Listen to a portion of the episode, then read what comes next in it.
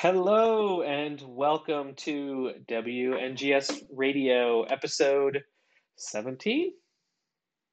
I don't Is even right? remember. I think so. Or I no, was there's one I thought it was 27. I think it's 27. 27. uh, yeah. Nailed the ones digit, though. Yeah, we got it. Um, it's been a couple weeks. We did not broadcast record last week.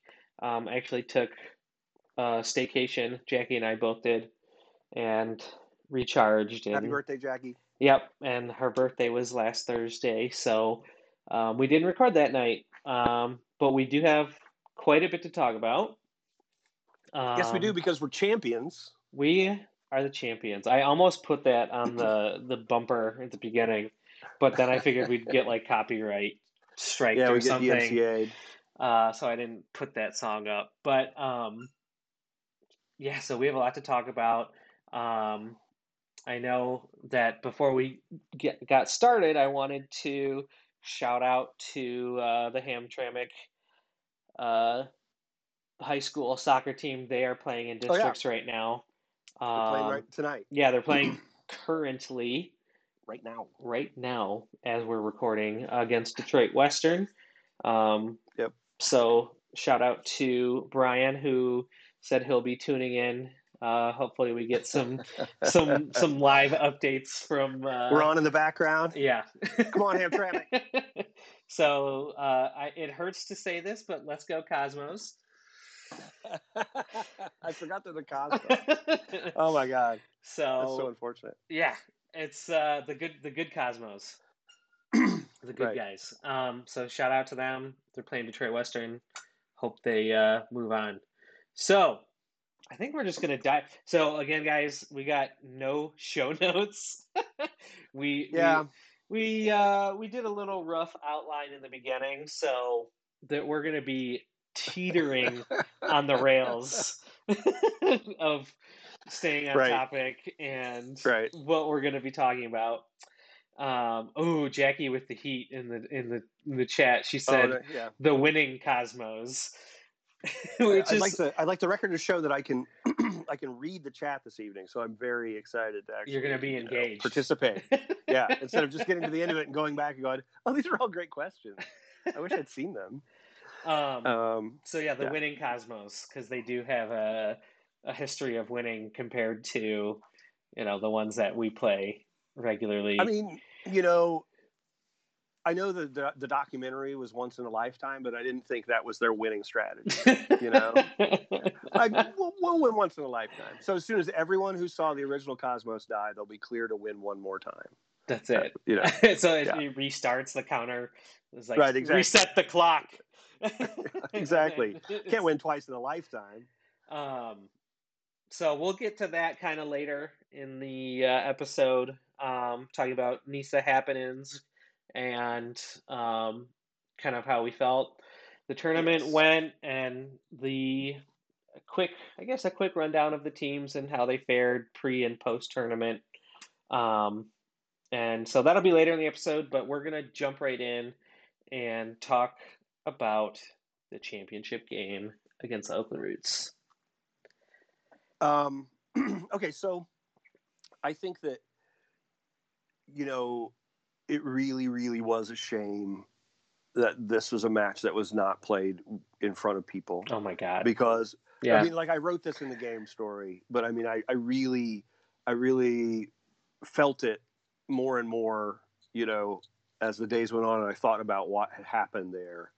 Um, the the way the game, like, um, it had like those great matches, they have the the ones you, the ones you remember. Like this was one of the great matches in Detroit City history to this point, and and in Detroit City history for my lifetime. I'm guessing yeah. because it had it had like a, a real like it wasn't like we like uh, you know I, I predicted we would win four to one. Oh. Um, our, our our players our players looked very loose, you know, Yeah. ready to go. Yep. And then then the match kicked off and we were like we were in trouble right away. Yep. Uh, and it was clear that like we were um we were just holding on through c- certain sequences and there especially through the midfield where um, we thought to have a significant advantage, and it was the opposite. Yeah, yeah, we were So, getting dominated in the like the feeling that like the feeling that would have like okay and i'm sitting there feeling that alone but you don't like the the multiplier that being around other people also who are anxious and worried and like the way that like we would have worked ourselves into like an anxiety like frenzy by the time the match turned and then when it turned like the i mean um like the what i can't imagine what would have happened like the, the cacophony that would have greeted sean's the goal the um, emotional release. Right. and but and then and then like and then at that point you know then the match settles into like a a neutral state where you're Yeah. like you're hopeful but like they're still kind of controlling a lot of the play and you know like the next goal is probably going to decide it yeah, and you're starting to think about like like are they going to live through this like you know there's there's 30 minutes of extra time possible like this could turn into a whole different kind of match where it's just purely attrition and like who and, can, and- who dude, can like that that Ah, feeling where like God, where you, at- you can see end of the like no one can like they can barely walk but they're forcing themselves to go um we yeah, no i'm sorry Yeah, no, no, Uh, no. Like when we were Jackie and I were watching the game a- in the second half, like, and it was still, you know, still, uh, you know, tied one one. We were like, Hmm. man, like extra watching extra time in this game is like a punishment. It's like yeah it's like you're watching torture, um, Right. Because it was really getting that way towards the end, um, with like you know every play was just like a trudge, like uh, yeah like oh, but any if like you lost the ball, everything got bogged down, and it was just it was hard to watch. Um, not and that the play wasn't good, but like it was just hard to watch like guys who are physically exhausted right play see- the 80th minute after a Right. ridiculous tournament. excuse me you could see that the guy like that several of the guys were like drawing down on on hard on their reserves you know, Yeah. late in the late in the match and I'm like when the match was over like Michael Kafari sat down and just couldn't move for Yeah. a while um and they finally like got him up to to do the confetti cannon stuff and he was kind of like you know can I just Yeah, do it. stay over here. um, and you know, uh, the you know the game the match was really settling into that feeling hard at, at when when we got that reset, and you know, two things happened there. Um, one is that it's the same thing we've seen all along with Trevor that our guys are more switched on yeah, and we got a reset and Stephen Carroll, who if anyone had an excuse to be kind of to just not be to take a breath and like think and like just kind of slow down, yeah, it's Stephen Carroll because he could really barely walk like on that knee, like it was just bad. Um, but he immediately saw like he knew Yeah. that like really we weren't moving the ball to the midfield, and he saw that chance. Like there's Oh God, and he ran up, and he, and yeah, and he, yeah, he, and he like he ran up and took the free kick quick yeah, while the midfielders were still sort of what you know yeah. and um God, moment of leadership the, right there. credit to the roots defense like i mean uh, first of all it, and, and the ball was great and you know it gave ryan a chance um the, the roots defender like it's not like he made a bad play really like Yeah. he you know he broke just a moment after ryan did Yeah, and and almost matched him stride for stride. And Ryan's a very quick dude, as we know. Yeah.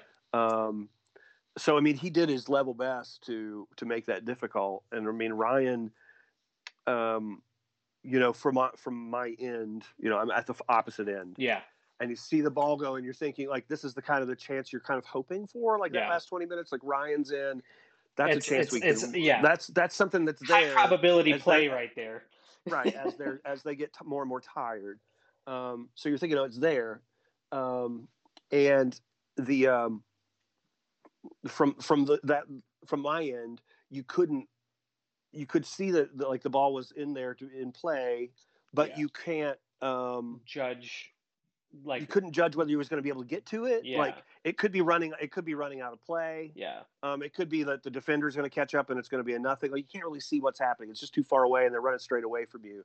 But you could see that the keeper was really in no man's land. he was Like he had, whew, um, he like he came out. I think he expected Peters. Like they knew they had the scouting report on Peterson that he's Yeah. quick, and I think he expected Peterson to dribble his guy and like come at him, and he was coming out. To, collect. to yeah to, And then and then instead Peterson just sort of peeled off and like did a like fadeaway chip shot yeah. that from literally from no end, one was expecting.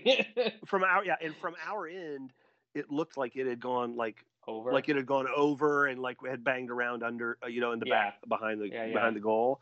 And you know so we are like uh, uh, like uh, i don't know about fletcher who was also down at my end but i was kind of like ah for just a second. And then the guys start running to the corner. I'm like what oh my god. Like that went in. That was that was um, everyone's reaction seeing that. Everyone Right. was like wait what? Right and so so like think about what that would have been like if all of us were there if there were like 7000 people kind of hanging on it and like they they get it like they have a promising attack and it's called offside. It's like whew, yeah. you know okay. And bam steven steven restarts quick and ryan's running onto it. Oh what like the ball's in the Yeah. net and everyone's kind of like quiet for just a Yeah, second it like, would have been a long silence you're totally right. That that little like whoop, just for a second whoop, and then pandemonium yeah like we would have still like been crying and screaming when when the final whistle went you know like eight minutes later. Um it just would have been smoke smoke cry cry oh, you know like yeah yeah yeah. whole, like we would have warped into the and everyone would have run on the field and we all would have like you know done tetris in a circle um with the players or something so we missed all of that. Yeah. Um, and I, I just hope that um, you know I hope that we as a society can find ways to uh, allow us to gather again safely in the not terribly distant future Yeah. because um, because it's a big miss you know? Yeah. Um, the game is amazing. Um, on its own. I mean, that's one thing I think that to me, is soccer has kind of proven to a lot of people is that, like, yes, fans there adds a lot of juice. yeah Like, it really does. And the players miss it and everybody misses it. But the game, even by itself, is pretty goddamn great. Like, you know, honestly like, and that's something to Um, be said about i think this whole tournament was i watched every game like i i had nothing else going on right? Because there's what else are you gonna do?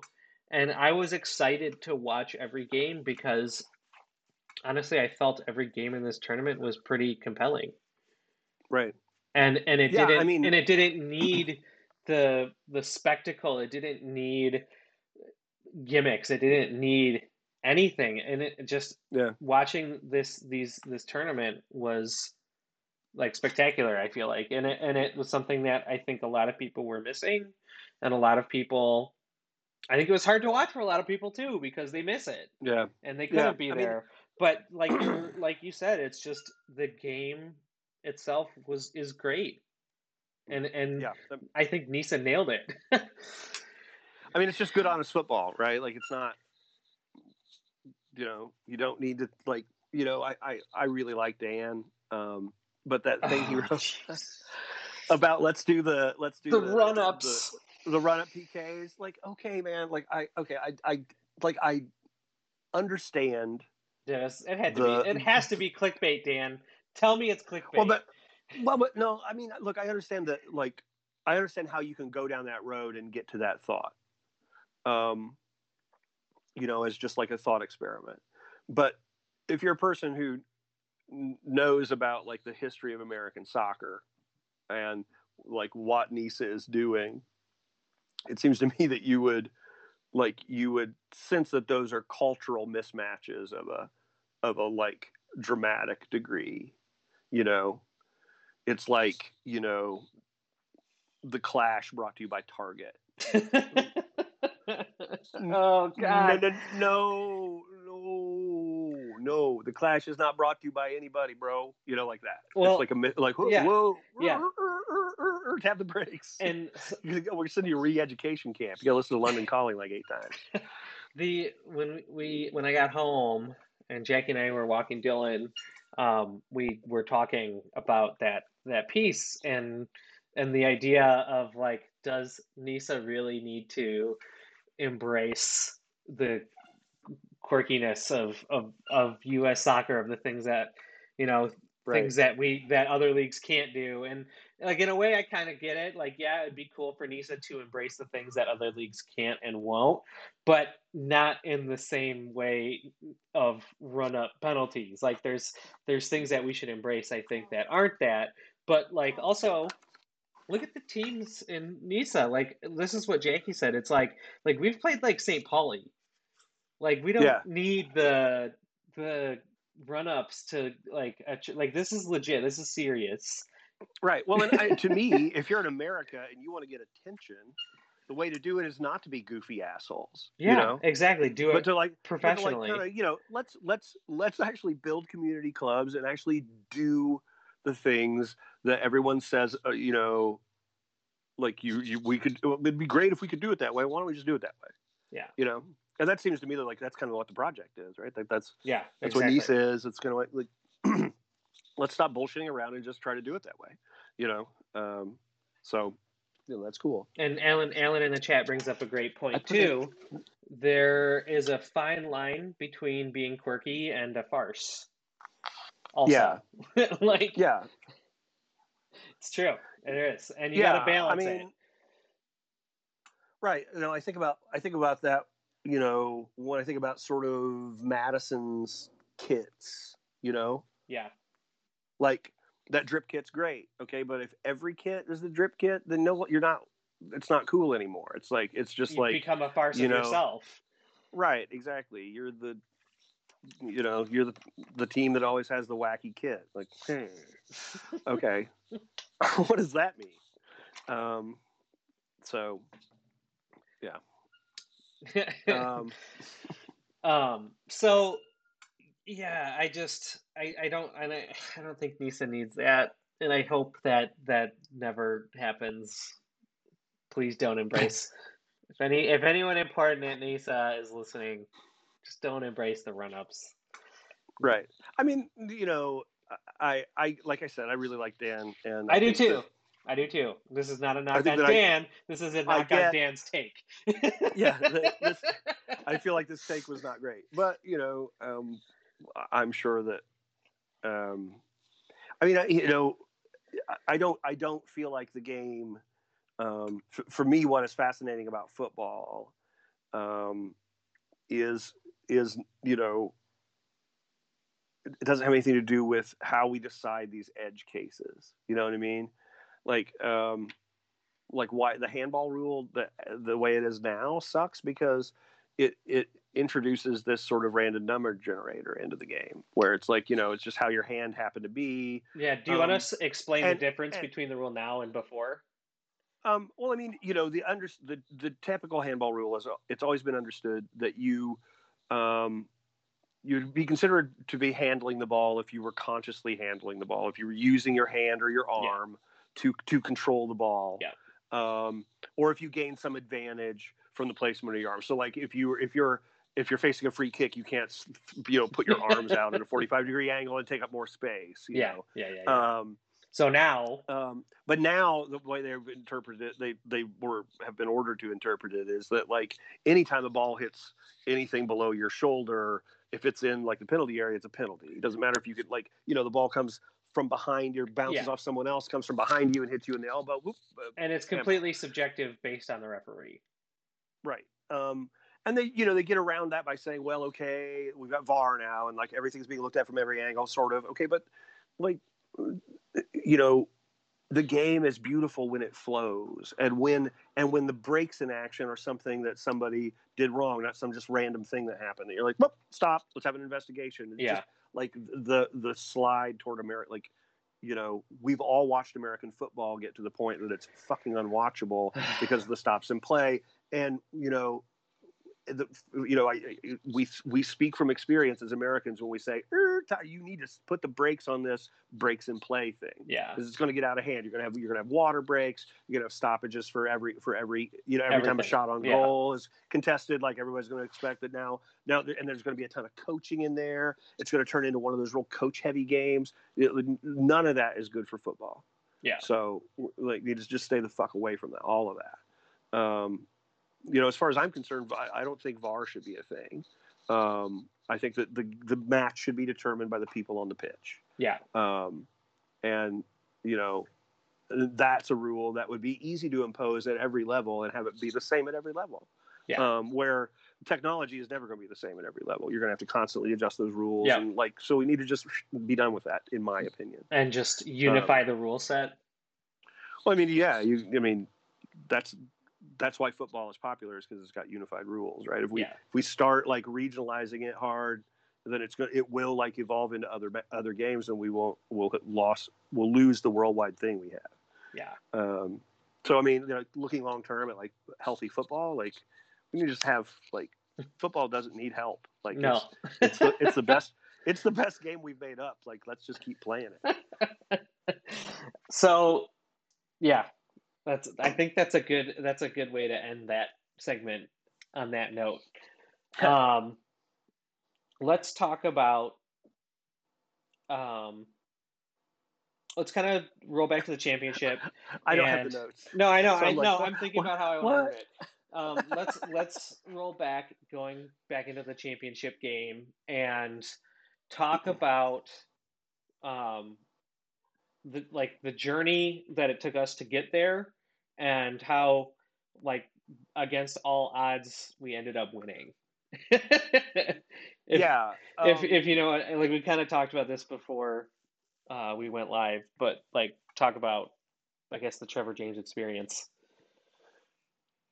uh, yeah, I um I mean in my I really did not expect us to win this tournament. Um just because I okay I think I, I haven't confirmed this, like I haven't talked to Tiffany or Trevor about this, but I have a feeling that the feeling amongst the people at City as the summer went along was that we were unlikely to really play matches and that the continuing prevalence of COVID 19 meant that there's just really wasn't any possible way for that to work out. Um, and so we like we weren't still really recruiting players, you know. Yeah. Like, we weren't trying. We weren't trying. We had we had players on contract that you know were still kind of working out or hanging Yeah. out. Um, but you know he wasn't burning up the phones or trying to find people. You know, yeah we were just sort of on hold, like let's just, you know, everybody chill. Let's not spend any money. Let's just hold. hold. yeah Um, and then the NWSL, NBA, like uh, the bubble started coming up, and like I think people had probably floated that idea because NISA operators were desperate to do something like yeah to keep to in- keep to keep yeah keep keep it on Keep people's minds. And- yeah exactly and and I really, you know, as it turns out, that was a good thought because they're very much more prominent on people's minds than they would have been otherwise. Like they would have been considered like possibly dead league walking Yep. if they hadn't done this. And now they've, you know, they've kind of done a viability switch the narrative yeah like proof of life, and so you know, um, but I think the success of the other bubbles kind of made them feel like, well, okay, this is something maybe we could do, um, and you know they looked into it, and I think that it was a divided process or a divided vote to do so. If I'm guessing, I'm guessing that our players were like, no, man, yeah we don't want to do this. Um, but that the league, you know, needed us to go, and so, um, so we, you know, we let everybody opt out who wanted to, and our entire starting midfield did. Yeah. Uh, opted out. Um, and that was kind of like independent cup and and right, the, independent, the independent cup and the and the fall season, which was the preseason, um, you know, where we played like Chattanooga, New Amsterdam. Chattanooga um, the preseason. Yeah, you know, preseason champions like every year. every Um, year preseason champions every year. let's, let's print up the 2021 t-shirts right now. Just, like, Just we get go 'em back- going. Like a bundle. Yeah, like exact 2020 preseason champs. Um, so, uh, you know, I, I think that's how it evolved. And, you know, I, I think that what I think that at the tail kind of grew in the telling that our guys got together. You know, we played in the fall, the, the fall games, and really, you know, it was a struggle. And yeah you know they were everybody was in touch with you know I, i'm sure that the guys were kind of telling bakey and cyrus like you know It'd be a lot better if you're back here, bro. like, hey. And uh, you know, they they decided to come back um, and and you know, kind of play their way into shape um, over the course of the group stage. and um, you know, because of that, because we were trying to integrate players, um, because we hadn't really looked good, we hadn't really scored any goals. Like we scored against New Amsterdam and nobody else. Yeah. Yeah. Um, and frankly, just didn't look threatening a lot of the time. You know, a lot Yeah. of huffing and puffing, and and not any credible shots. Um, Chemistry wasn't there. right. I really didn't expect us to win um, the tournament. Um, you know, especially after that, um, after watching the the Southern California teams on the first or the second night of the tournament, I was like, "Whoa, we're fucked. We're done. yeah. They're way better than us. We're done." Yeah. like, I really after that LA Force, uh, um, Uh, uh, United. strikers. Oh yeah, yeah, Cali United. strikers. Um, after the, the after that match, I was like, "Ooh, man, Yeah. you know." That uh, game, we were in trouble. and that was when that was when they had ten men, right? The, like the whole game, and and they were like Yeah, looking set up in, dominant. Like the 18th minute. Yeah. I was like, shit, they played Well, that good with ten men, like yeah, they played that. They played really great. They lost, and that's the other thing is the strikers came out and like took this like you know like because the LA Force were like the fucking uh, Tasmanian devil in the second half, especially just came out like yeah, you Yeah, know, like kept yeah, the yeah, ball yeah, really yeah. buzzing around, and, and the strikers were just kind of like laconic about it. They Yeah. were like, nope, we got our shape, we got a two goal lead, we're a man, we're a man up. Like even when they gave the goal up, they were like, still no big deal. Like they just really yeah, smoothed that match right out. Like that was impressive to me. Like they were like experienced, calm yeah. pros, and and you They know had played we together hadn't- a while, We weren't right? looking good. Yeah, they they have a more. They're not like L.A. where Yeah, that's the other thing with LA that we didn't realize is these guys had just kind of met before the match, basically. Like, Yeah. hi, you know, no, they hadn't really played together. Um, so yeah, so but as yeah. the as the tournament went on, sorry, I'm getting some cider in me. Um, as the tournament went on, the um, you know, we kind of like I think that losing the stars like felt like offended the You- guys a little bit. you mean know, like when the Stars won the World the way, Cup? uh, well, I mean the way they the way like they celebrated so like yeah, it was like the It end was of the, like it was won the like World watching, Cup. It was it was like watching the the U.S. women after the last World Cup. Like it was just like champagne dancing and like fucking crazy town, you know, like um and you know our guys are just sitting there like just seething, like doing, like you could see the the they're tightening their jaw, like, yeah, like like okay guys like hey how you doing you know um and you know like these this this team with Trevor they're just they're they're they're mentally always in there and they're and they're they they do like we try to play beautiful football but um if that doesn't work out um we know how to fight yeah. and know how to Grind it out.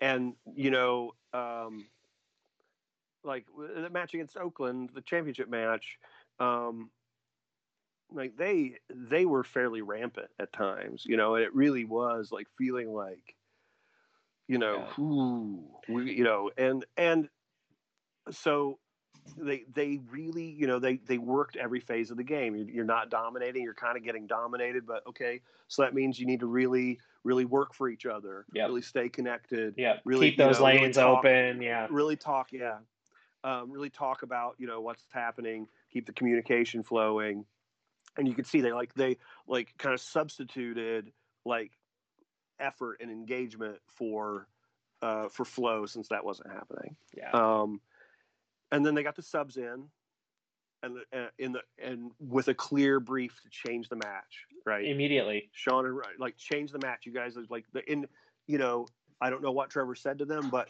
he did talk to each of them. He and Javi, you know, talked to talked to them before they went on, um, and I'm sure that they, you know, they were given a brief to change the match. And you know, we've talked about this. How do we? How have we talked about this? Have you and I talked about the Sean Lawson? Like, We must have talked You know, about it. Because, oh, I, think, I think I just called. I think I must. Have we were, uh, yeah, Well- we were, t- we called about the NGS cares stuff. Oh right, right, right, right. Um, so I know. I was like, see- wait. yeah, I was, I was getting strong deja vu. Like we we recorded before the yeah. Um, so um, you could see in the replay that Sean like he's he's he's studied some of these things so long that he kind of automatically does them. And one of the things that he automatically does is he uses screens to hide himself Oh my god! all the time. His goal. Like yeah. he just he'll like he'll kind of he'll just like he'll kind of realize like oh I'm in the shadow and like just stop moving just like stay in the shadow and he just did that like you could see him kind of like he has He a step there where he just kind of slow steps it keeping Like, behind that other defender, that midfielder. yeah let's stay in the shadow in case this guy is going to fuck up like he just did you know and and then he was absolutely ruthless in the finish my Um, my favorite thing is you could see him calculate when to start his run too. Mhm. um, because he still had Yeah. the guy in his line of sight, and he could see that he was looking, and he could see that he was about to try to make a clearance, and he cut in before the guy even made a move to try to clear it. And so he just knew the timing of of when a defender would attempt to clear the ball after they get it. And Yeah. so as soon as he he cut in, the guy kicked, and Sean was already right there. And yeah it, i mean yeah it was it you know um sean is a guy with incredible anticipation and that was a, that was one of those moments where you can say see there it is like that's that's something invisible made visible right like Yeah. his his ability to imagine how the play almost must unfold allows him to like just be in the right place um yazid uh after the after an earlier match talked about how Sean just has this like the ball just finds him. yeah, Um, but that's not exactly right. Like it's not luck. It's that Sean finds the ball. yeah, Like Sean, knows. mm, It's like, I, calculated. you know, I talk I talk about him like you know hiding himself or vanishing or like I try to use all those sort of like metaphors. But I mean, it really, it really from a defender's point of view, it almost is like that. Like he he's good at getting somewhere where you can't see him, and you're like. Well, I Yeah. mean, he's, like, he- he's, he's behind him. Yeah, right? his but other his back heel yeah. goal, that was exactly what he did on that one. Is he Right. was And it was that, and the thing is, that wasn't a kid. That was Nana Attakora that yeah he was ghosting Yeah. on. Because Nana, Nana's trying to find him, and Sean's like, nope. Like just every time Nana would peek, Sean would like kind of duck. Like you can see it. Like they're kind of phase shift to the As- other side. Right.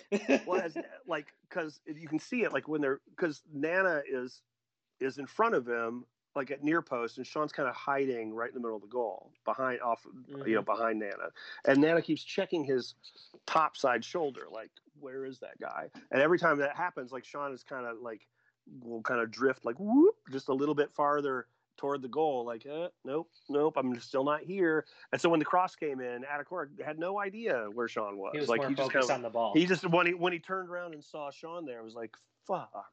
yeah, Like, oh, he just gamed me. Like, Yep. yeah, he really did. Um, and that's the brilliance of SCL is Yeah. like Love that- that dude. That's why he has what is it, fifty one or fifty two goals now for yeah, City. Yeah, I mean, right, and you know, um, like he, I felt like he was really a, as, despite the fact that he wasn't getting starts, I feel like he was really at the peak of his powers in this tournament. Like every time he came on, he was immediately threatening. He very he almost like he, when Sean's on, he doesn't lose the ball. Yeah, you know? He try he he beats multiple guys and it just looks kind of like he just sort of moves past them like yep.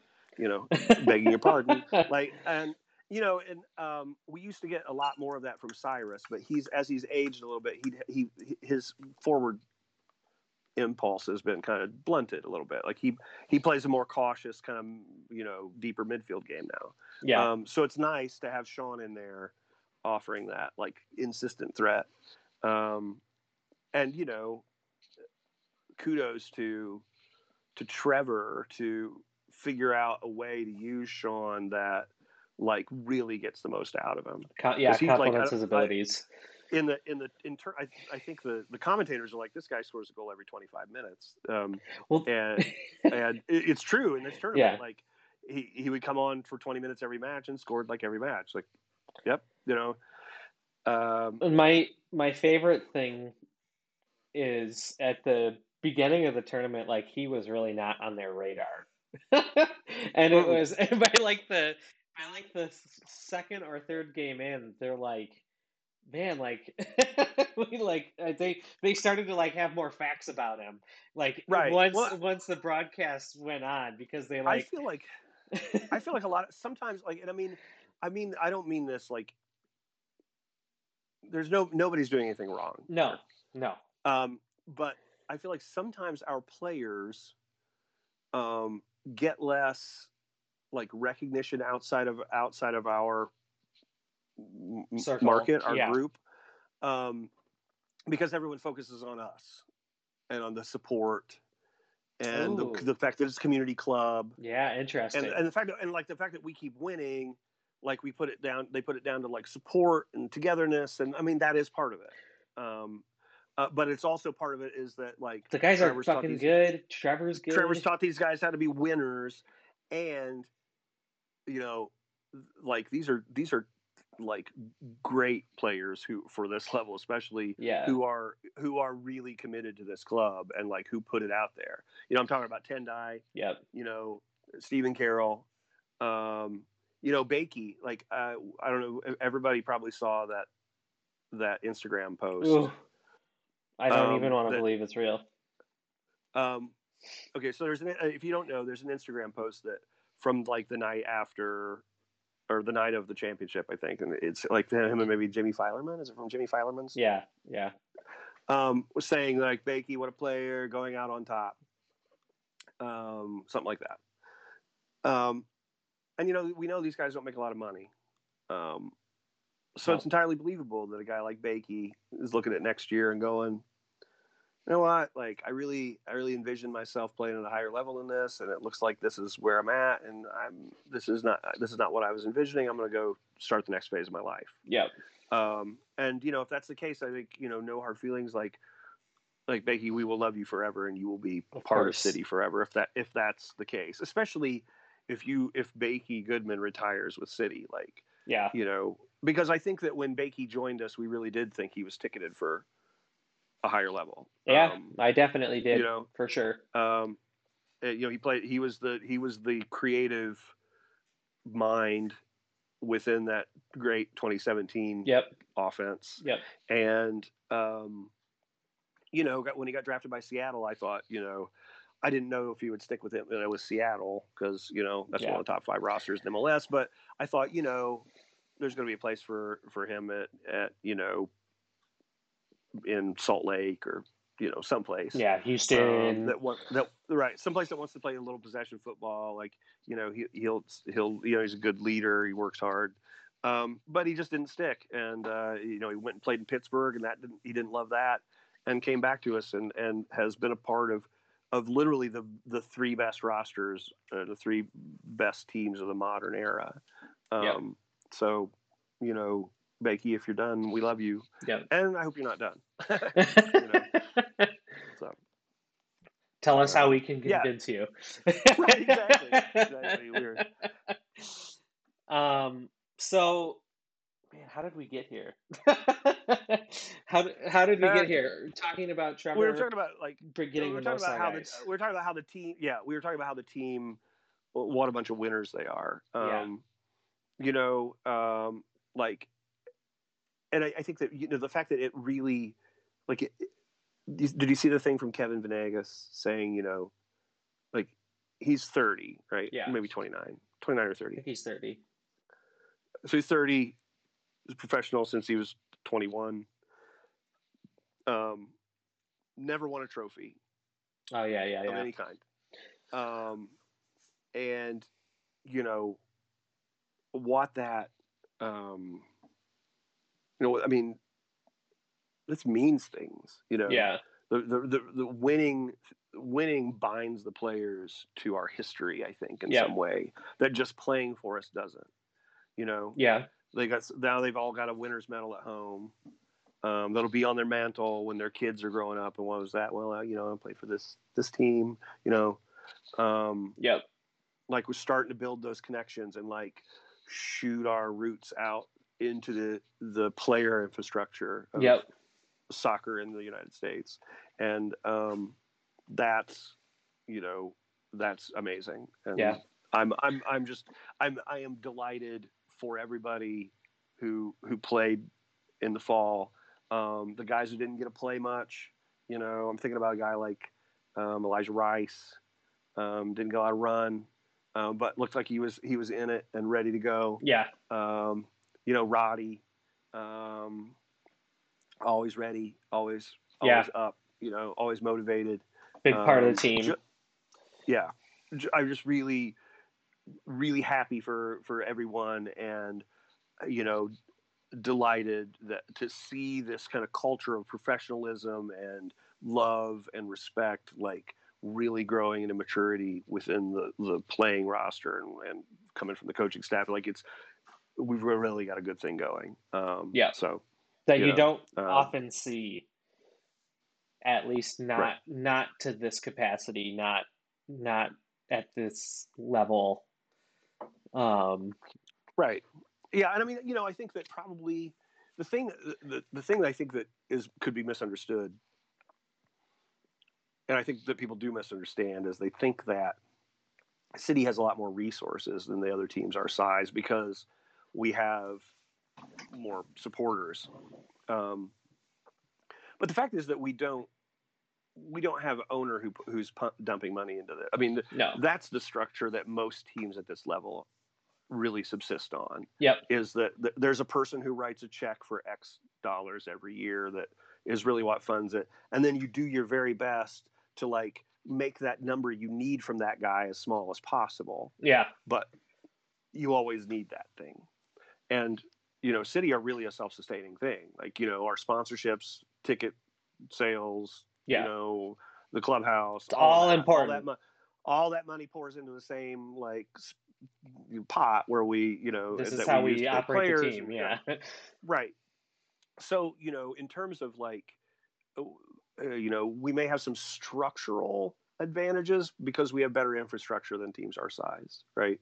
'Cause we, Yeah. we have our own place to pr- practice. Yep. we have our own like workout room and tv room and you know that shit. Yeah. Um, but we we don't have more money for like you know like coaches. We we can't just like hire eight coaches. Yeah. We can't we you know we don't have a ton of money for guys on the roster to be honest. Like Yeah. you know we're always like really pinching pennies and trying to find ways to get through and do it cheaper um, because you know we are a true community club that like has to live um, live on the budget that we've set for ourselves. And and um, you know that that is a bigger restriction i think than a lot of people realize. Yeah. Um, that, that we don't that we don't get to january 1st and call up sugar daddy and go looks like it's 1.2 million. Yeah i was gonna say it's like You know, 1.5 like- it's 1.5 this year we want to we Yeah. want a trophy. Yeah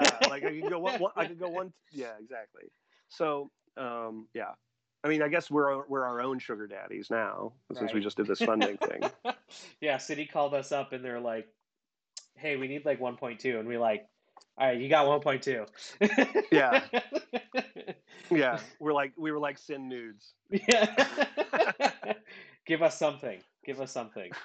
Um, oh sarah just asked a question do we think trevor will be back this year i actually know tiffany told me that they um, this is a big contract because if they sign a contract this year they're going to buy a house okay. Um, so this is the thing. Like, so I, I don't know. I don't know if Tiffany told me this as part of the negotiating ploy to like get the supporters to say to say sign Trevor immediately. But I mean, if they're not trying to sign Trevor immediately, they've lost their goddamn minds. Like, yep. you know, we could not expect more than he has brought to us. Um, and and then we also get Tiffany, which is insane. So, yeah, and Um, I think a lot of people need to know more about Tiffany too. Um, I don't know. Tiffany know. is is Trevor's wife. She is a uh, um, she's a social worker by training, and she um, is kind of the player wellness. She's the player liaison. She makes sure that they're taken care of, um, and and uh, you know monitors their moods and happiness and all that good stuff. Um, she's kind of the travel manager Um, Which you know, this year, oh my God. she works, yeah, yeah, she works with a travel agent to to handle, you know, uh, to make sure everything kind of proceeds according to uh, plan. Um, but she is, she is, and she is amazing at absolutely every part of her of her job. Like she's as good at what she does as Trevor is at what he does. Um, and the two of them together, I don't think we had any clear idea that they were going to be a package like that. But I mean, what I see now is that they are, and it is, you know, like a, a mind blowing twofer. Yeah. Um, and so, yes, I, I, I absolutely think that Trevor will be back next year. Um, you know, I, but they have not signed the contract yet as, as of the championship game. Um, but it's in, I think they've had discussions and, you know, For sure. I think it'll get, it'll get done. Um, you know, uh, I don't know if Trevor's asking for like two, there's two things that make me think that they, they may be playing this fairly, fairly cannily in an attempt to squeeze a little more money. Um, one is that Tiffany said what she said to me, right? Like this would be a big one. Going to buy a house here, you know. Like Yeah. this is the life. This is the lifetime commitment, like contract. And the second thing is that Trevor went out of his way to talk up Javi as a guy that could that is ready for head coaching experience. yeah. Which- For me, is a little bit of a like a double a double blind like like kind of threat. Like, hey, you don't even need me now, like, right? You just you know, I'll just go back to Southern California if you don't want to pay me. It's fine.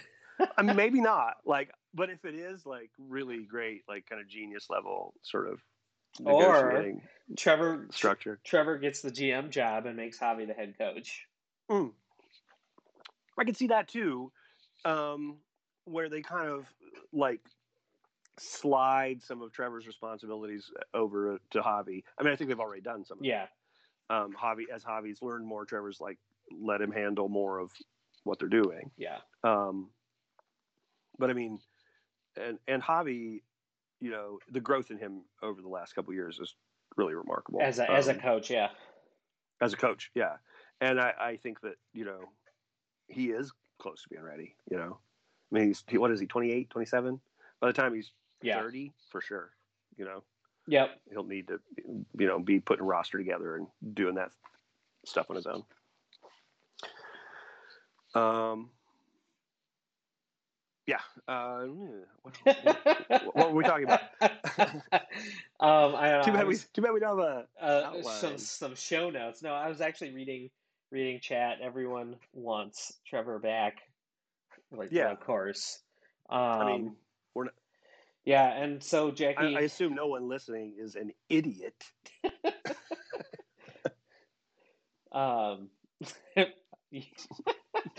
no, Jackie said um, Javi's city story is just incredible. Um, so for those who may not know, which I don't know, again, I hope everyone listening does know, it's kind of like big city lore at this point. Right. Um, but if we do have some newer people listening, Javi um, was a player in 20 started in 2015, I think was his first year with 2015. us. That- Um, that's when the that's the carload of Iowans, right? Yes, yes. Was he with the Iowans? No, though. I I don't think I think he was from Iowa, but I don't think he came in the carload of Iowans. I think Okay. he was like there were like three guys that came together, and he was like the fourth guy or something. Okay. But it was like sexy. Man, Eagle. I don't remember. I don't remember where Javi came from. Um, but yeah, so it was that year. Um, yeah, Sex Eagle, uh, Charlie, and Ross Hendry. Right. Yeah, I think that I think Javi was one of those guys who kind of drove in all night to try out at midnight. Um, in 2015, I think that was the first. That was the first year I went to tryouts. I think that was the Um, first year I went as well. Um, but so he started in 2015, had had a good year with the team. I don't think he got regular starts, but he did play and he did get subbed in quite a bit, um, if I recall correctly. Yeah, Um, he was like a he was like a you know offensive sub. Yep.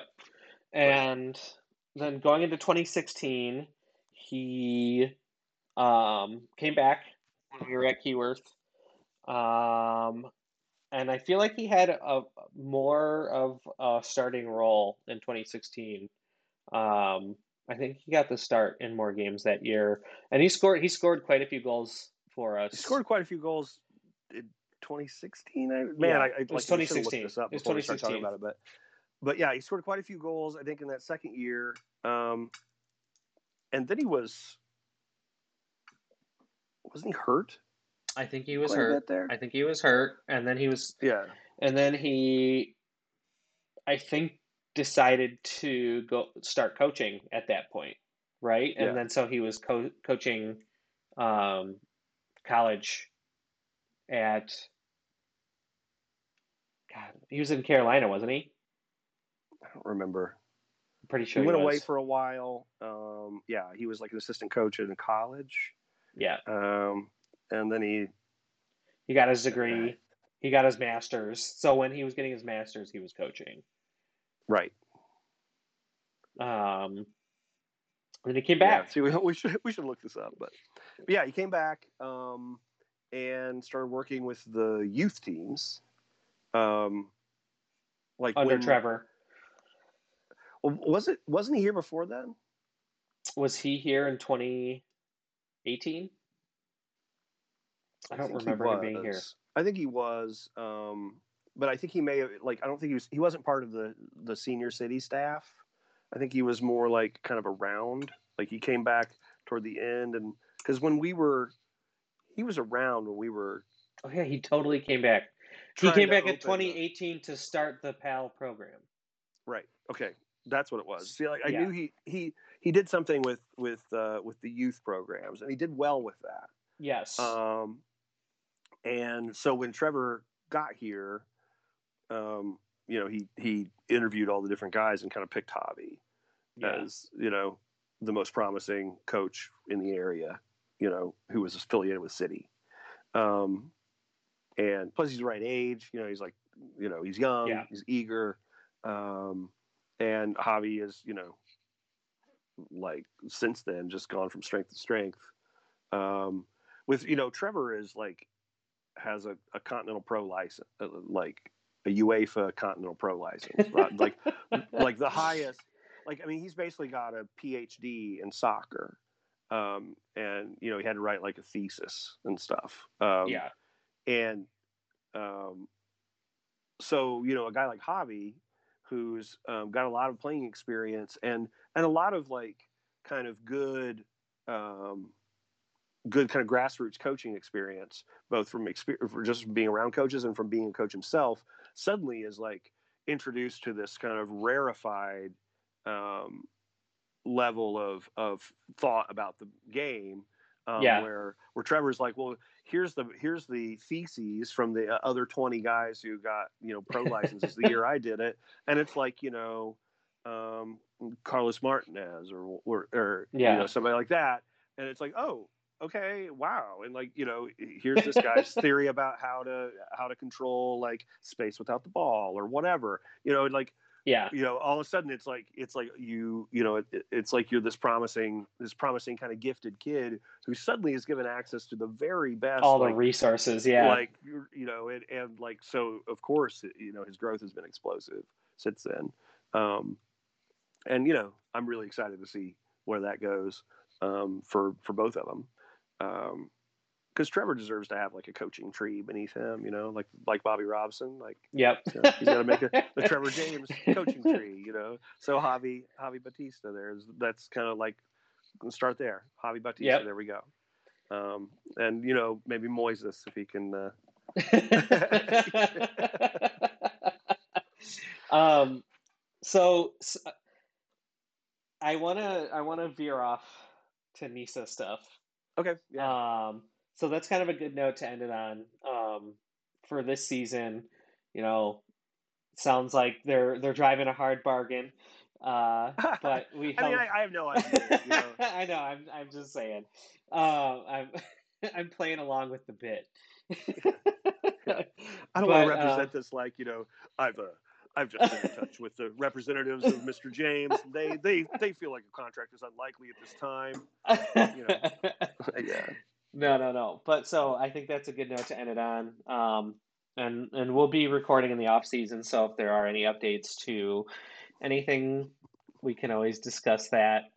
Um, but let's start talking. So we talked about the the promising future of Javi Batista. Let's talk about the promising future of Nisa and how like we touched on it. You touched on it earlier in the episode. How you like the the pandemic really could have um, been bad for Nisa. Um, had they didn't play games, like you said, the narrative would have been entirely right. different. Um, entirely different. We there would be a lot of doubters, probably including myself, um, had nothing happened this year because that's really not great. Um, yeah, I mean, you know, I think that it is difficult for people to hold hope in something that they haven't seen work before. Um, and NISA is a type of thing that, you know, like the, if you want to stay like, like best buddies with all of the most prominent soccer journalists in America, then the only way you can talk about Nisa is scornfully, right? Um, yeah, that that's just a that's like the herd mentality. There is like, well, like, this is such a dream, adorable. Yeah. Okay. Yeah, yeah. And so, I um, you know, I I get that we all get really antsy when we haven't seen anything recently, um, but I hope that, and I mean, I what what this tournament provided for me, and what I hope it provides for everyone else, is a sort of like what I, I said earlier, proof of life. Like this, like we don't need like all the chips to fall perfectly for this to work out. You know? Yeah.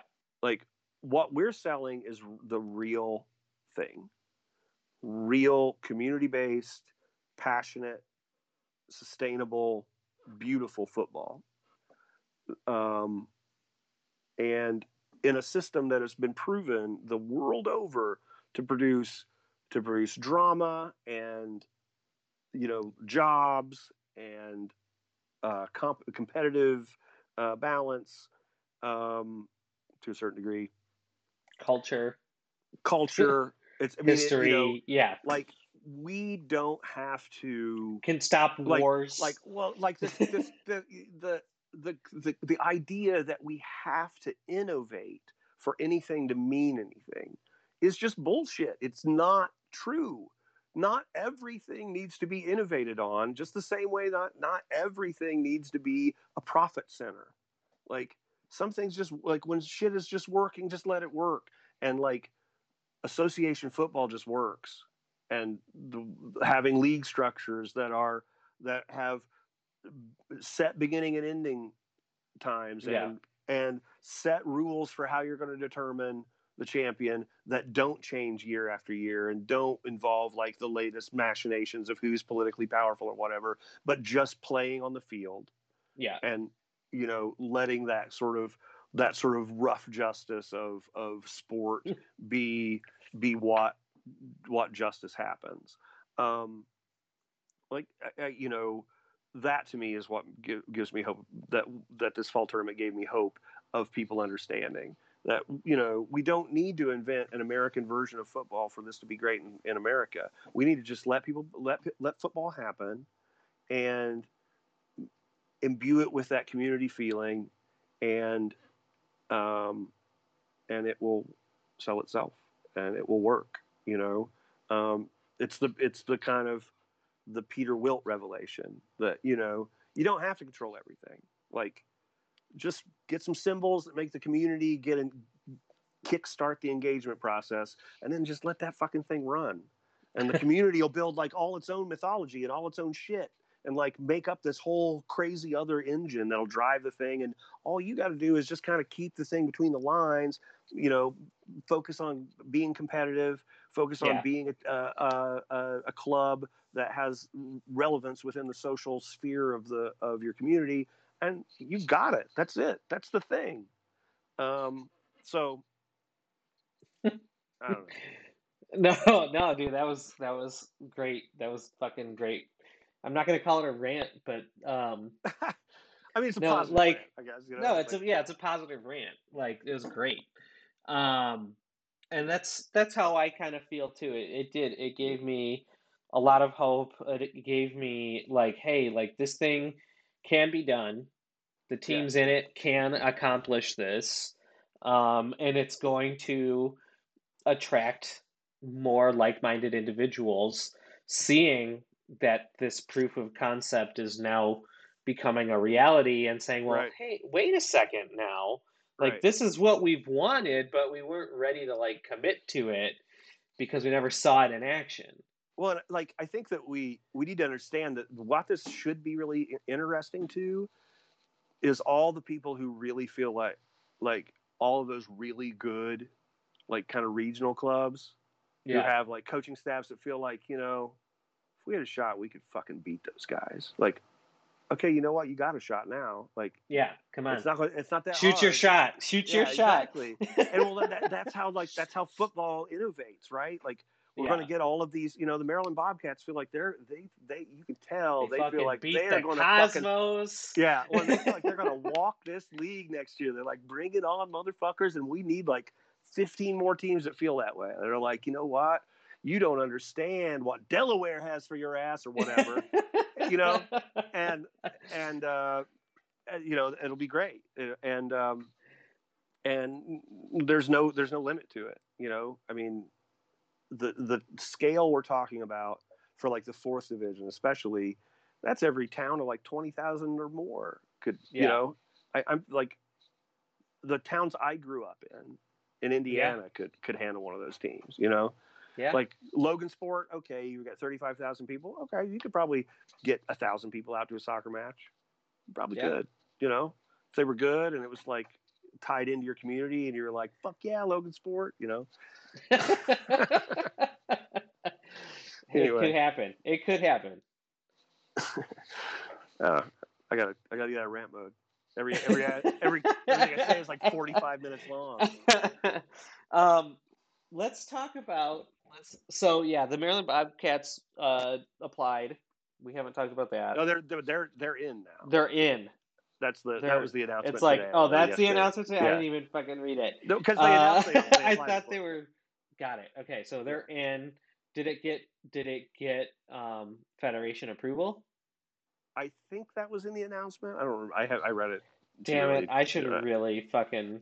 Um, but I mean, I, they, I don't. They wouldn't be announcing it like say like I, they wouldn't be announcing it if it wasn't going to happen. You know, NISA. I think at this point, like knows that, especially when this is a team that like I mean Maryland was there at the NISA fall tournament like Yeah, me, media day. yeah, yeah, yeah. You know, That's right. They that- were. so I mean they're they're in. You know, um, yeah. I, I want to say that. Did we talk about New Amsterdam and their social media? We haven't yet. Let's talk about that. they they okay first of all those guys and i guess i, I talked about this before um but you know they really came across as just like good guys like the the players The team. you know Yeah. the, the guys around everybody around the team like they they'd lose these matches and immediately just be like you know just warm and fun and friendly and and they were all clearly you know they liked each other um and uh you know so I, I, I left with a good feeling about them uh, to begin with, and then um, their social media since then, since the tournament, has been really great.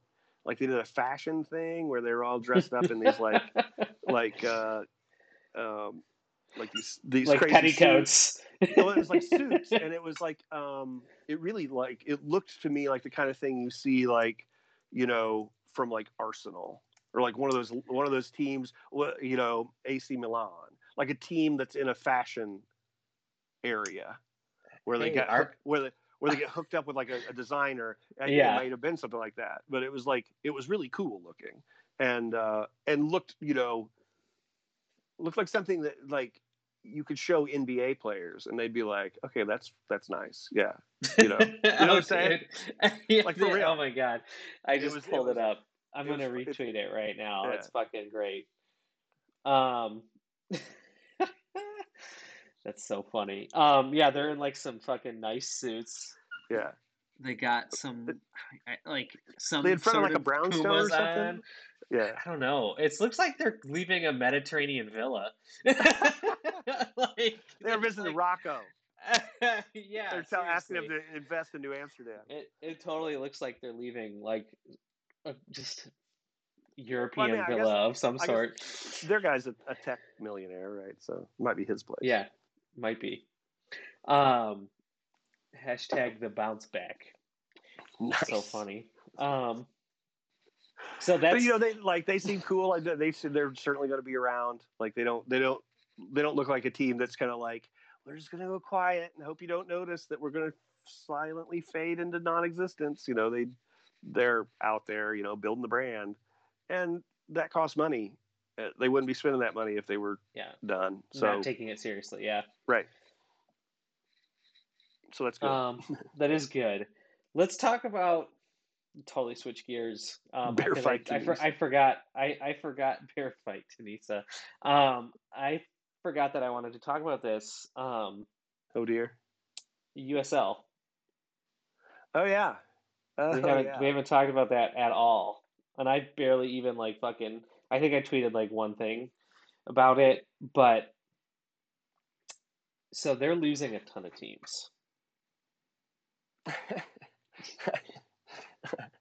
I, I'm just laughing at Sarah's comment, but yeah, they are. losing, um, well, why? Like, okay, uh, uh, for people, I don't know how much I should assume the audience knows, but yeah, you should never assume how much. and USL are two competing closed shops, um, and in the past, um, USL has cons- has consistently gone out of its way to portray itself as sort of subservient to MLS's interests and to to kind of to kind of be like Nolo Contendere, like you know we're Yeah. we are not contesting. We come in peace. Yeah, you. yeah, yeah, yeah, like yeah. we're just here to be your friendly little minor league guys um and uh yeah uh, so um that has changed recently um as usl has started to really ramp up their acquisition of of every minor league baseball you know city in america um and in response uh, mls who is paying as i understand it something like 20 million dollars a year in um, in, in all the MLS two teams have been in USL. Me Just Yeah. backtrack a little bit. Yeah, yeah. MLS had like did away with the like reserve league. teams. They Yeah. had they had reserve league, which sucked, which was super uncompetitive. No one ever ever paid any attention. The players never got better. MLS decided, you know, this is not working. I think in 2013 or 14, somewhere in there, and just ix- ixnayed the whole thing. Um, like cut the reserve league, and what they did in uh, instead of that, like instead of have a lot, most of the teams, um, thank you, most of the teams um, just moved into USL, Yeah. and um, if you don't know, USL charges each of their franchises or each of their teams a, a kind of a management fee every year. I, and I, I saw it quoted somewhere. I think Jeff Rueter in, in the Athletic uh, quoted as like a hundred thousand a year for uh, League Two or League One, and like 250 250,000 a year for championship teams. Um, so You guys can't see my face, but it's flabbergasted. Yeah, it's a lot of money. It's a lot of money to, you know, do your marketing. But I mean, like they do your marketing, they do all the media stuff. You know, every every USL team has has the same like look and feel on their TV broadcasts, all that stuff. All that stuff because the USL runs all that. Like there are advantages to a closed shop when you've got good professionals working for for you, and USL has very good professionals. Um, they don't, you know, they they are, you know, getting some advantages in not having a different media group with every team, and that Yeah. they can have a unified look and feel. Um, Yeah. So anyway, um, kind of sidetracked there, but USL charges one hundred thousand to two hundred fifty thousand dollars a year to each of these MLS teams. So MLS, by pulling their teams out of there, is saving about twenty million dollars a year. They're sending to New Rock um, to to kind of house their their uh, reserve teams. I'm guessing that there's two things happening here. I'm guessing that um, MLS has decided that um, there's either savings to be had or money to be made on controlling every part of the player pipeline in the United States. I think there's that one thing that's happening is this is a pure monopolist move on the Yep. part of MLS. Yep. Trying trying to own all the football Everything. from a pay to play academy through through uh you know Minor your, league. your, your MLS next, which will be your minor league team, which will and the to, to MLS and Yeah. any of those kids that get sold anywhere, they're going to capture all of the compensation and all the training uh, Yep. stuff, and they're not going to pay any of it out to any of the other teams that actually develop players before they're 15 or 16. It's Um, their way around. It's their way right. around that that Right. that So, I mean, uh, lawsuit. so that's that's one thing they're doing is a complete monopoly move consolidating the market you know they've they've they've spoken in completely predatory terms about the soccer market since at least 2005 Don- uh, you know um, and the garber has frequently talked about any dollar that's spent outside of our ecosystem on soccer is a wasted dollar Yeah. um, so, so I mean, they want to own all the football, Yeah. um, and so that's that's part one of what they're doing. The part two is I think they they have begun to understand that that USL has been their Saruman, but that Saruman has plots of his own, yep. and that if they let this roll a little while longer, that Saruman's base could be large enough that they could make a stake a that threat. they are the that Yeah. they are the legitimate Premier League in America, and that they want that kind of sanctioning from FIFA. Yep. And MLS won't have any cause to say, well, we can only have one league because they've they've allowed multiple leagues at every level all Yep. along and claimed that America is a completely different market with completely different rules and that FIFA can ignore all that shit. As long as people Yeah. are making money, everybody should be happy. Um, so by their own like by their own logic, US if USL can spread far enough, then USL should flip them. yeah. Um, um, so I think that's the other thing is they want to cut USL off at the kneecaps, and I, I, it will hurt League One. Um, oh yeah. for sure, because there's not that many teams at that level. That's NISA's level. Yeah. Um, so um, it'll hurt League One, but you know, like I see people speculating about, yeah, let's get Madison, and um, you know, we'll have not, like like not um, happening. USL's like you got to understand like USL are not dummies and um, they've like unless you've unless you like everything is negotiation right? There's no like hard and fast anything. Yeah. but um, in general if you've signed a contract with them the price there, there's a massive massive non-compete um, attached to that. So you can't just hop leagues. Like you would have to either pay a huge fine which nobody in NISA has deep enough pockets to help you with or um, sit out for a couple years Yeah. fallow not play any competitive matches for two or three years until the non-complete non-compete runs out and you can field the team again so uh, neither one of those are those are deal breakers doable. Yeah. um, the only way I could see it happening is um, is if a team like you know Indy Eleven or a team like Madison has wrung concessions out of USL when they came aboard. Um, for example, it's conceivable that Indy Eleven could have like a an escape hatch in their in their contract and say like, you know, give it five years. I think they're at five years now. You know, like Yeah. so we don't know that that kind of thing is conceivable, but I think unlikely. We're unlikely to gather any of those um, teams into NISA. No. Um not like you said, not unless like some amazing circumstances happen.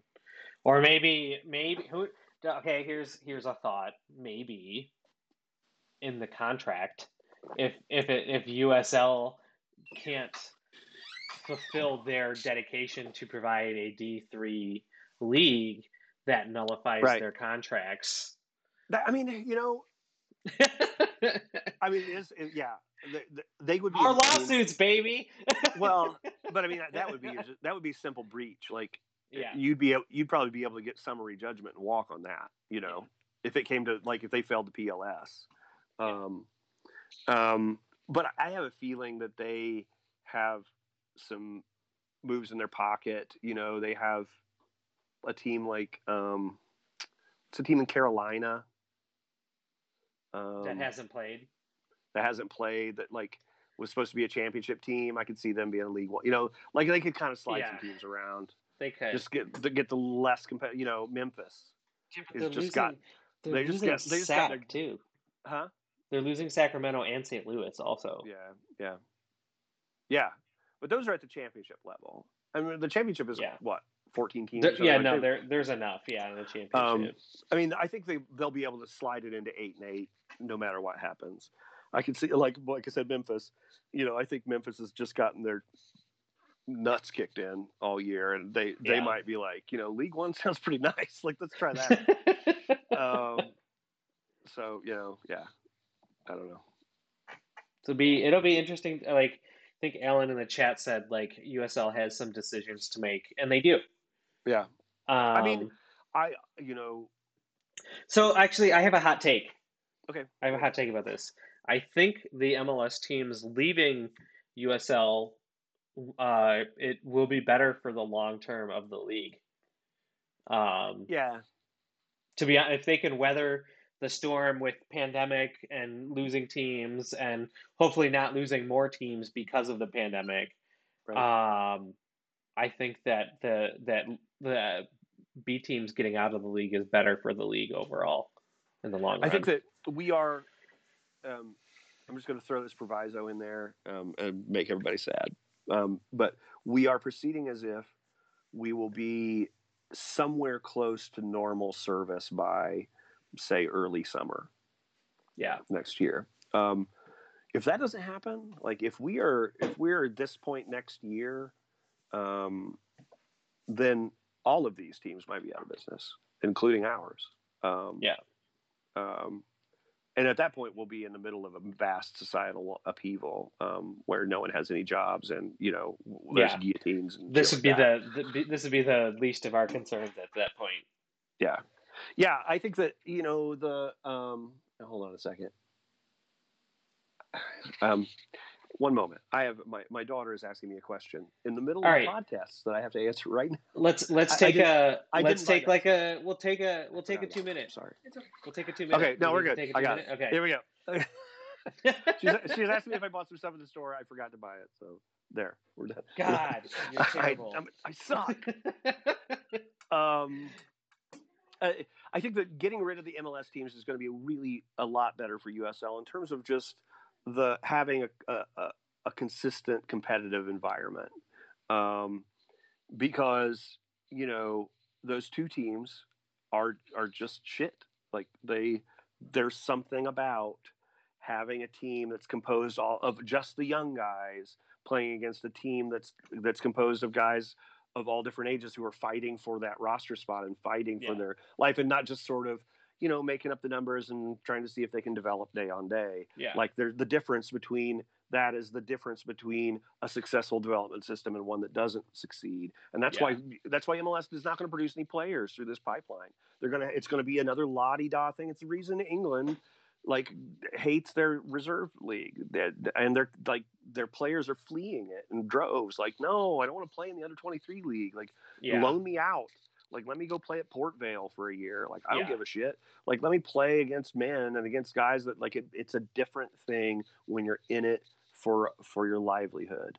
And um, these like the the playing against against that level of competitiveness, that level of desperation, that le- the kind of drive to innovate that that level of desperation creates within a person and within a group, like that can't be replicated.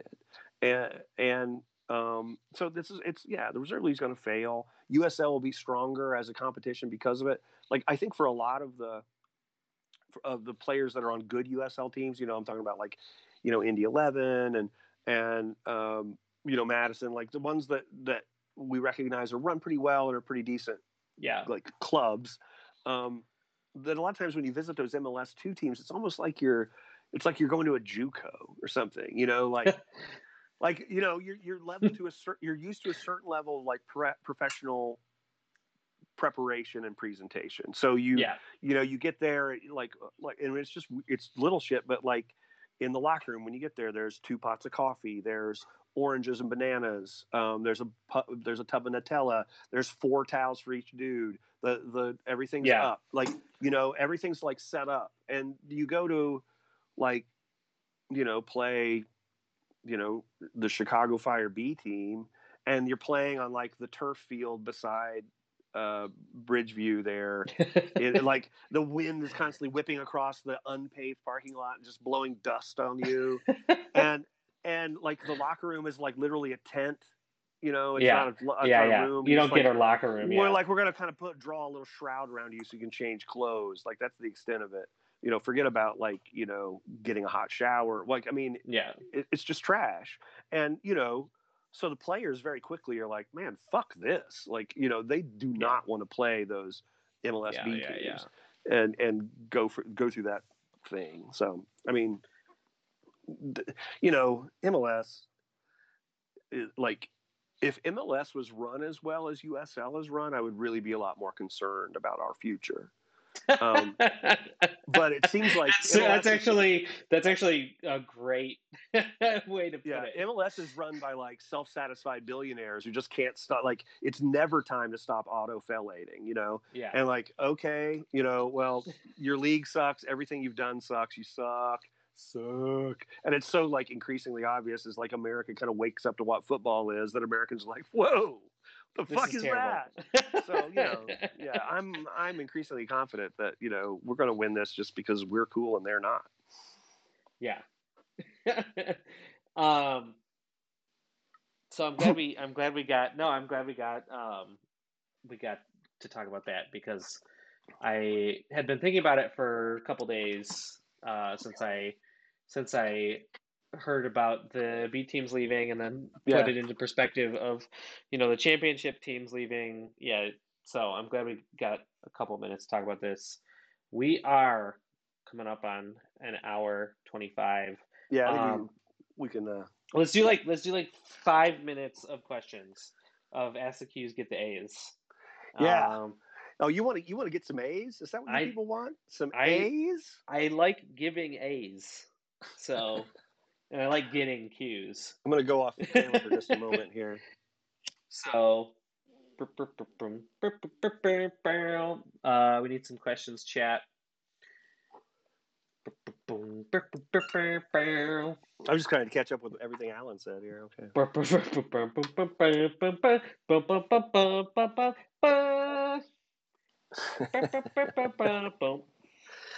Yeah, the um, Alan's talking about the way that the MLS USL relationship, and it was originally um, envisioned, I think, as similar to the English league system, where the top flight, you know, would loan its younger players down to the. Um, but but what happened was a lot of the USL teams were really haphazard in the way they were run. I, I know that you know um, when I was covering the fire, um, the the feeling was that if they loaned guys out, they just even if they were playing all the time, they wouldn't get any better yeah um, because their training their training was shit or something. So it was really. Um, oh wait, we have an extra question. So I mean, it, like Alan's absolutely right that it did kind of evolve. MLS is just all over the place because what they're trying to do is trying to do everything but doing football right.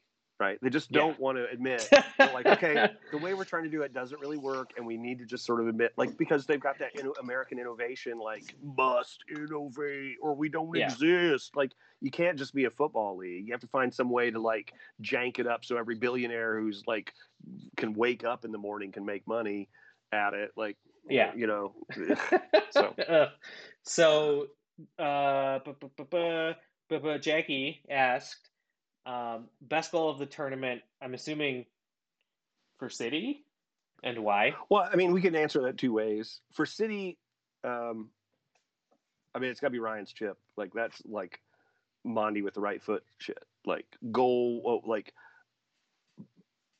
insanely improbable goal that wins the tournament against all odds. A sub, like you know, Yeah, everything about the that um, was that's the best City goal. Um, she said not just City. Okay, wow. Uh I mean, the goal that Omar Nuno scored. Yeah. Um, the power, the power bomb. yeah, yeah, from like 23, where he wasn't even really turned to face the goal properly. He just sort of like somehow like was able to like move his hips through and get like and just like fucking haymaker. Like, I Yeah. mean, the like you have to understand that like a lot of what you're judging, or like when I, for me, um, as a person who's like kind of s- trying to scout while I'm watching, trying to see what potentialities lie within the players or whatever. Um, like a lot of what you're watching is kind of the way they adjust their body position because that uh, the body a body position is such a determinant of what you can do um, with the ball. Like you can only do things in a certain cone in front of yourself generally. Yeah. Um, and so Nuno was heading slightly away from the goal. Like he had kind of picked up the ball at like the top, uh, looking at the goal, like the top left corner of the area. And Yeah. it was peeling back into the area, but moving away from goal, not instead of parallel to the goal Yeah. line. Um, yeah, yeah, yeah. so he was he's positioned maybe instead of you know 90 degrees off of where the goal is he's more like 110 degrees. Like he's really out of position to try any shot back at goal. Yeah. um He had no he's- and he- business. and he, and he had no business. and he put near post. Like it and it looked so easy you know? And he didn't even celebrate. He was just like yeah. You doing know? my job, doing what I'm Yeah. paid to do. yeah exactly. Like wow. Okay. Like if that guy's available i'd like to see that guy in our in our kit man because holy shit that was crazy. Which um which yeah. brings us to Jackie's next question. Sorry, we'll go back to people who asked ones, but then she said, yeah. "So, what players do you want poached to City? Like, he would be a great one." oh yeah omar nuno um for sure you know i mean I, like danny trejo sure but i mean we're not gonna get um, no, you know he's if, he's gonna go play he'll get picked up by like a liga mx side um Yeah. you know as like a promising kid um i mean there were a lot of good players in this tournament um you know honestly this is like this is awful but um kyle newell uh from michigan God. stars i know No. he's got that stars thing on him but no. he's a baller he can play um, Can we institute a no diaper clause in his contract? yeah, we'll just have to like like Moises will just give him a very specific cut of shorts. Like, nope, that's it, bro. Like, there's nothing to roll up. That's exactly right. Can't do it. Yeah. Um. Uh. Yeah. I'm trying to. I'm trying to remember back to uh, the the piece I wrote. Um. But there were there were multiple guys that I wouldn't mind seeing. I mean, um, I thought that the um, what's his name, Kyle.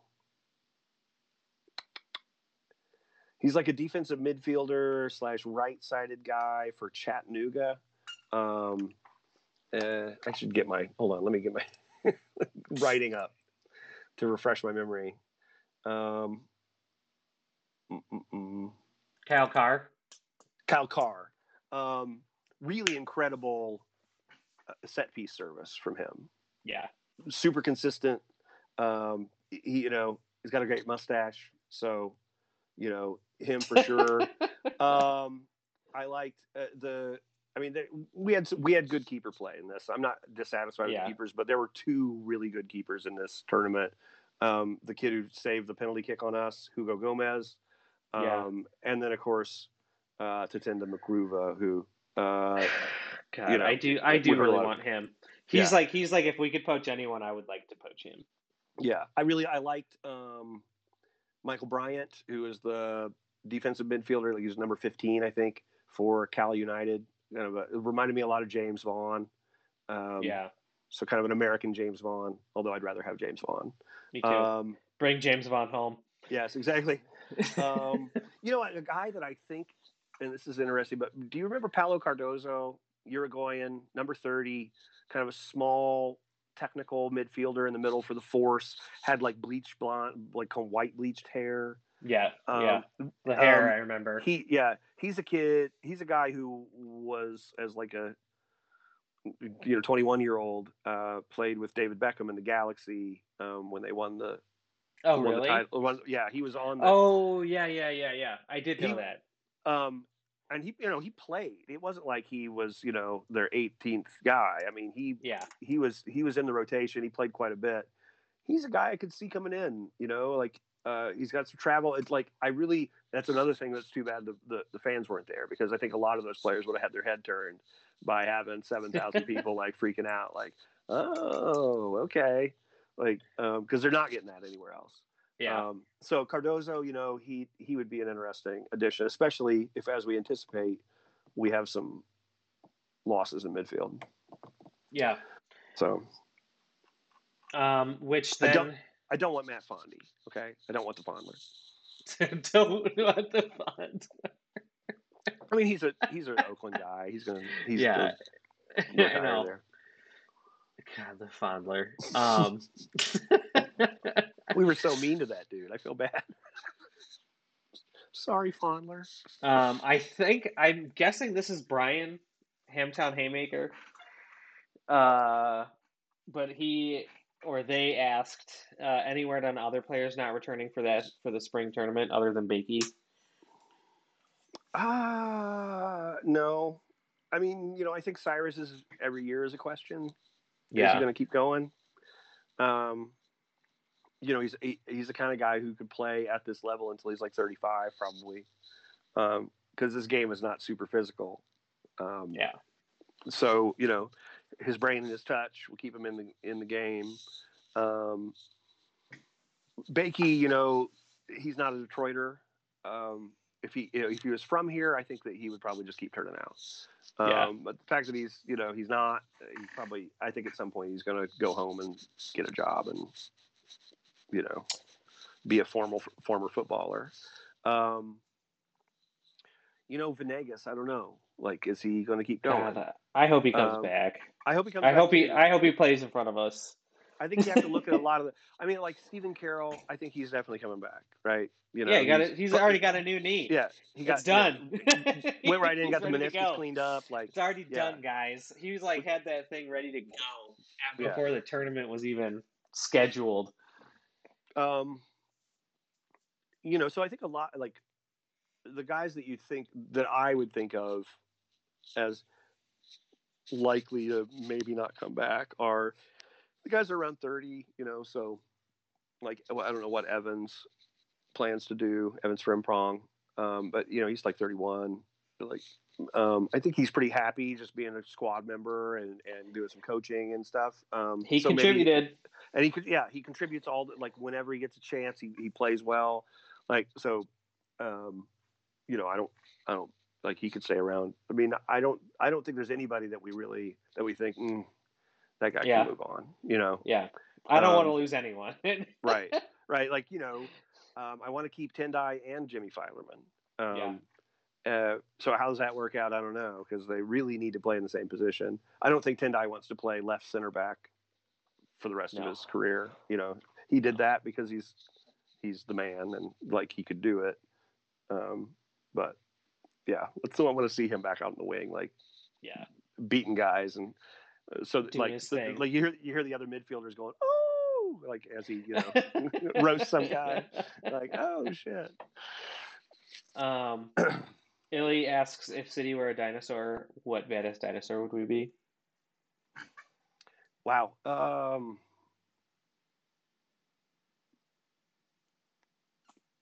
I'm gonna say I'm gonna say like uh prehistoric sharks like megalodon, because when we are on, we like are like sharks surrounding prey, like a fucking whale carcass, and the pre- the midfield press when we are on reminds me very much of shark behavior. I was going to say like Triceratops, like uh, like a, a, a good offensive defensive blend, but like you know, um, like we have a go-to defensive maneuver we can get, like we Yeah. back our back our soft parts in and put the put the hard parts in the horn out front, and you know that's what happens when when uh, we're ever like we're we're threatened online. You know, we we put the head Yeah. down. yeah, exactly put the head down, get bring the horns into play. That's a good. That's a good answer. Um, man, was there was there other other questions I missed? I don't know. Oh, uh, thoughts on City not just from the get go labeling the women's team's MVP award the Black Arrow. I mean, you know, I think it's one of those things that you have a hard time coming back from once you name it something. Like you, it's kind of it's understood that it's like if it's the 2020 City Women's MVP, that that's a placeholder name, Yeah. right? But if you if you call it Black Arrow, um, then you're gonna have a hard time going back and going, you know, actually we want to call it the, um, what was the 99er from Detroit? 99er. the the 99 champions. There's one of them is from Detroit. You know what I'm talking about? The NPSL one? No, no, no. The the 1999 U.S. Women's Oh. World Cup champions. Oh God. I don't, I don't remember. Um. Uh, which like it's- it's one it's one of the 99ers, man. I can't remember. God damn it! Like as soon as I as soon as I read her name, I'll be like, it was her. Shit! I just I just talked about this the other day. I'm so frustrated. Mm. Why is everything suck?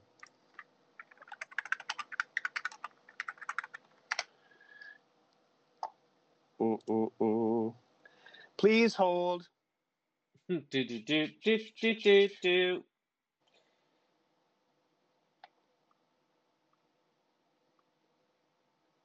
Um, Hold on, I can make. I'm gonna. I'll, I'll bring the music in. Katie Mark, Kate Markgraf. Kate Markgraf. She was Katie Sobrero at that point. She's uh, Katie Markgraf was a uh,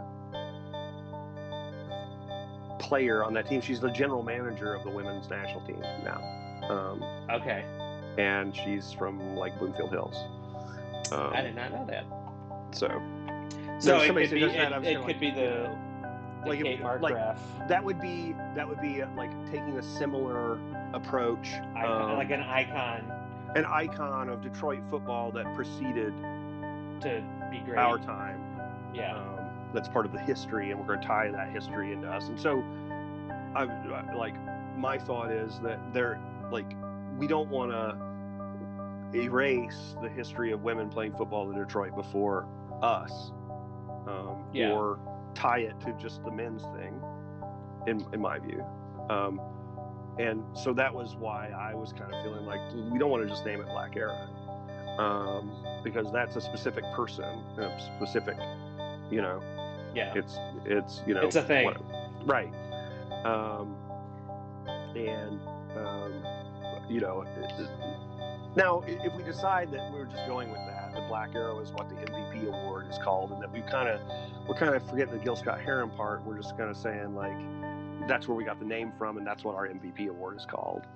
Um, yeah, but you know for me like trying to tie it more into and and try to uplift the history of women playing this this game in this area um, would be a, a better course um, And- but i mean you know yeah. there's plenty of room for everybody to disagree sure for sure. And and and that brings me to the point that I want to make is I think I I really wasn't too concerned with them not leaving it as a placeholder either because everyone is going to have different opinions and there are a couple you know there's like a thousand new owners that have input and i think it's a great thing to open to input to let supporters decide what that is. So we can have this type of dialogue to say well hey maybe naming it just the black arrow isn't the best option that's on the table. Um, maybe there's something better. So like uh, having a discussion like this i think is welcome and and good. Um, so i wasn't really like offended or concerned that it was like oh well, it's just it's not going to be the black arrow or anything like that. Like i think it, it's the right move let let the people decide and let the people have these conversations to figure out kind of what what would be the best name for it. Right. Yeah i mean um, you know at the end of the day uh, you know we all love city and we all want it to go well. And um, you know as long as long as everyone's speaking to each other in good faith then there's no reason why we shouldn't be able to talk these things out. So yeah um, yeah, you know, I love y'all. Let's all let's just keep talking. So that's one of the most important things. Um, so the music Has it begun? Really? Oh, it's been going. It's yeah, we can't. We can't. We actually don't hear the music. We're gonna. We're gonna break the fourth wall. We, we can't hear the Can't- music at all. Can't hear the music at all. I just assume that it's playing because it shows up on the little mixer, I'm like, hopefully it's doing its organ bloop beep, bleeps. Um, So we only got two. It's only two minutes of music, so we need to hustle. Yeah, we gotta Get go. out. For the, it's two minutes of music for like the third time. so Shit. thanks for tuning in, guys. Um, yeah. fucking champions. Um, oh, another hot take. Uh, fucking put the star on the jersey. Yeah. I'm for it. I'm for it. We're due for a star. We're due. Come on, just give us. Surely, just surely all these half half trophies are trophies now, right? they add up. Cumulative. Uh, no, right. so yeah, that's that's my last hot take for the night. And Awesome. thanks for tuning in. We'll be back throughout the off season. I think we still want to record somewhat regularly as long as there's content. But yeah. We'll be back. we'll be back from time As to time as events warrant. Maybe get some player interviews, yeah. stuff like that. Have some f- more fun with it. Cool. Um, so thanks, guys. End of season. What is it? Eight, nine? I don't know. This would be nine, right? Yeah. end 12, season 13, nine. 14, 15, 16, 17, 18, 19, 20. Yeah, nine. See y'all season ten. Next year. Until then. Fuck Ohio.